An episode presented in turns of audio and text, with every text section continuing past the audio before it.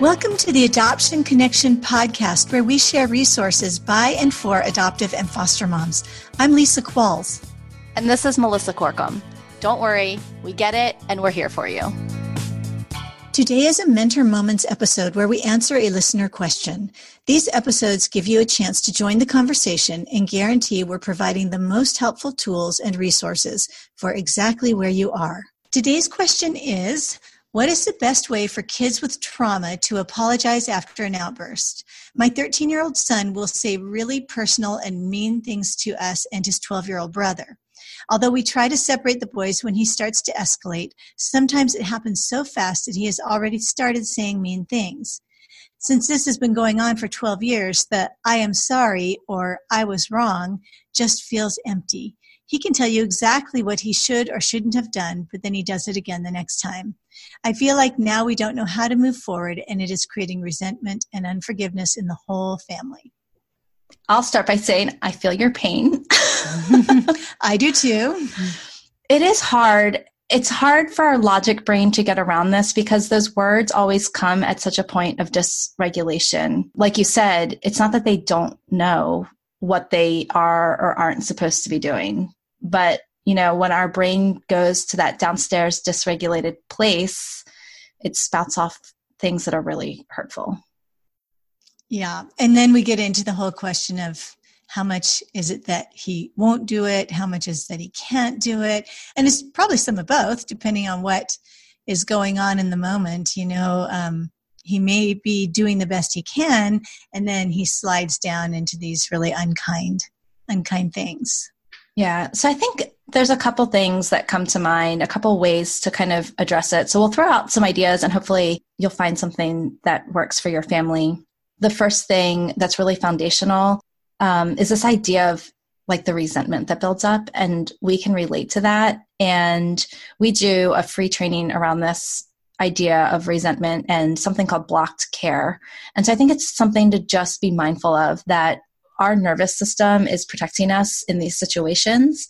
And one of the best things that we can do is be aware of it and do some intentional things to kind of fight back against it. Because once we really slide into a deep, deep pit of resentment, it becomes really hard to do anything else that we might mention or suggest. Yeah, it's very true. It's we have to find ways to reawaken compassion in ourselves for ourselves and for our children that are really really challenging um, so i think the other part is the actual apology which can be helpful. Again it's not going to change behavior which is the unfortunate thing. We have to kind of wrap our minds around the fact that healing takes a long time and the behavior doesn't change just because you know we draw attention to it or we correct it this time. It's going to take many many many times. We have an apology template if you will in our family. So instead of you know the child just kind of spouting off an i'm sorry which can become very automatic and then feel pretty empty like you said whenever someone does an apology in our house but we have one particular child who has to do it more than others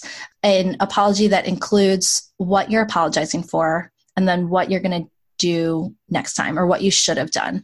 And so it might sound like, I'm sorry I said mean things to you. Next time I'll go to my room when I'm feeling really angry or whatever that looks like for for your family. And I try to encourage my kids to pick a thing that's a positive action like not i won't say mean words next time like not just the opposite of what they did that there's they're going to pick an alternative behavior and sometimes we wait for a long time for these apologies because it takes our kids a while to become regulated enough to think uh, become regulated enough to comply to this type of apology and then to even process like what is it they did wrong and then what is the better alternative? And if your child has language processing issues this process might take a little bit of time.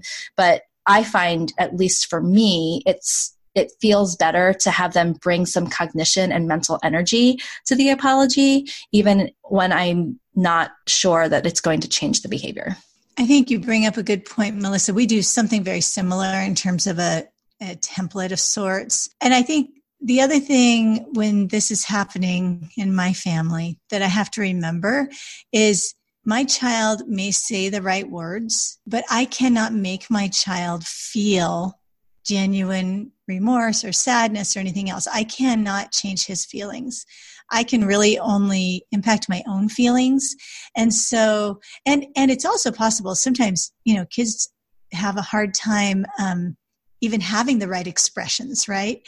And so I think being able to accept it, even if it does feel empty, and then figure out how to deal with your own emotions about it is probably one of the more important parts because again you cannot make him feel anything yeah, the other thing that I have discovered in the past couple months is really that these mean words are a reflection of how the child who's saying the mean words thinks about themselves. And so sometimes that can help us bring a certain amount of compassion around those words when they really kind of cut like a knife and kind of help us create a little bit of separation so that the mean words don't have as much power over us because man they are really they feel really powerful. You know whoever said sticks and stones can break my bones but words can never hurt me lied.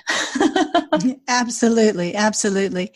I think the other thing that might help your situation is if you gave your other son some tools or even some boundaries of protection so that i mean if i were in your situation and part of what i think i'm seeing here is it's really bothering you that your one son is being so hurtful to the other and so that's another whole issue. But another way to look at it is how can you put some protection in place for him? And what words can you give him to be able to not accept the behavior that his brother is putting on him? It's a little counterintuitive sometimes, but the important thing I think is to focus on the wounded child first. So before you correct your son who's being so unkind, go to the son who's been wounded and address him and his feelings and let him um, have that bit of your attention before you go to the son who needs the actual correction. And I think when we flip that on its head, because my instinct was always to go to the child to try to make them stop what they're doing that's hurting the other kids. I think when we flip it around, it's kind of an important message. Yeah. And I think also, you know, going back to some of the core issues. We're really passionate about the sibling experience and how the siblings are experiencing it. And so it may be really important in your family to create space and time for your other son to get a break to be poured into, to be nurtured, to get some time away, to get respite, whether that be with you, with your husband, with another friend, you know, a couple days at grandma's or a neighbors or a friend, maybe something daily that you do to kind of pour into him, and then maybe, you know, a weekly or monthly break. That sibling experience and not losing sight of that is really important. I would agree with that. Thank you for bringing that up, Melissa. So if you have a question that you'd like us to address here on Mentor Moments, you can pop into our Facebook group. There will be a link to that in the show notes, or you can go to theadoptionconnection.com slash Facebook. If you'd like to know more about that training on blocked care, we call it the Compassion Challenge. And you can sign up for our next Compassion Challenge at theadoptionconnection.com slash compassion. All of that will be at the show notes. And you can find those at theadoptionconnection.com slash 74. Before you go, we'd love to connect with you on social media. You can find us on Facebook or Instagram as The Adoption Connection. Thanks so much for listening. We love having you. If you enjoyed this episode, please leave a quick review over on iTunes. It will help us reach more moms who may be feeling alone. And remember, until next week, you're a good mom doing good work, and we're here for you.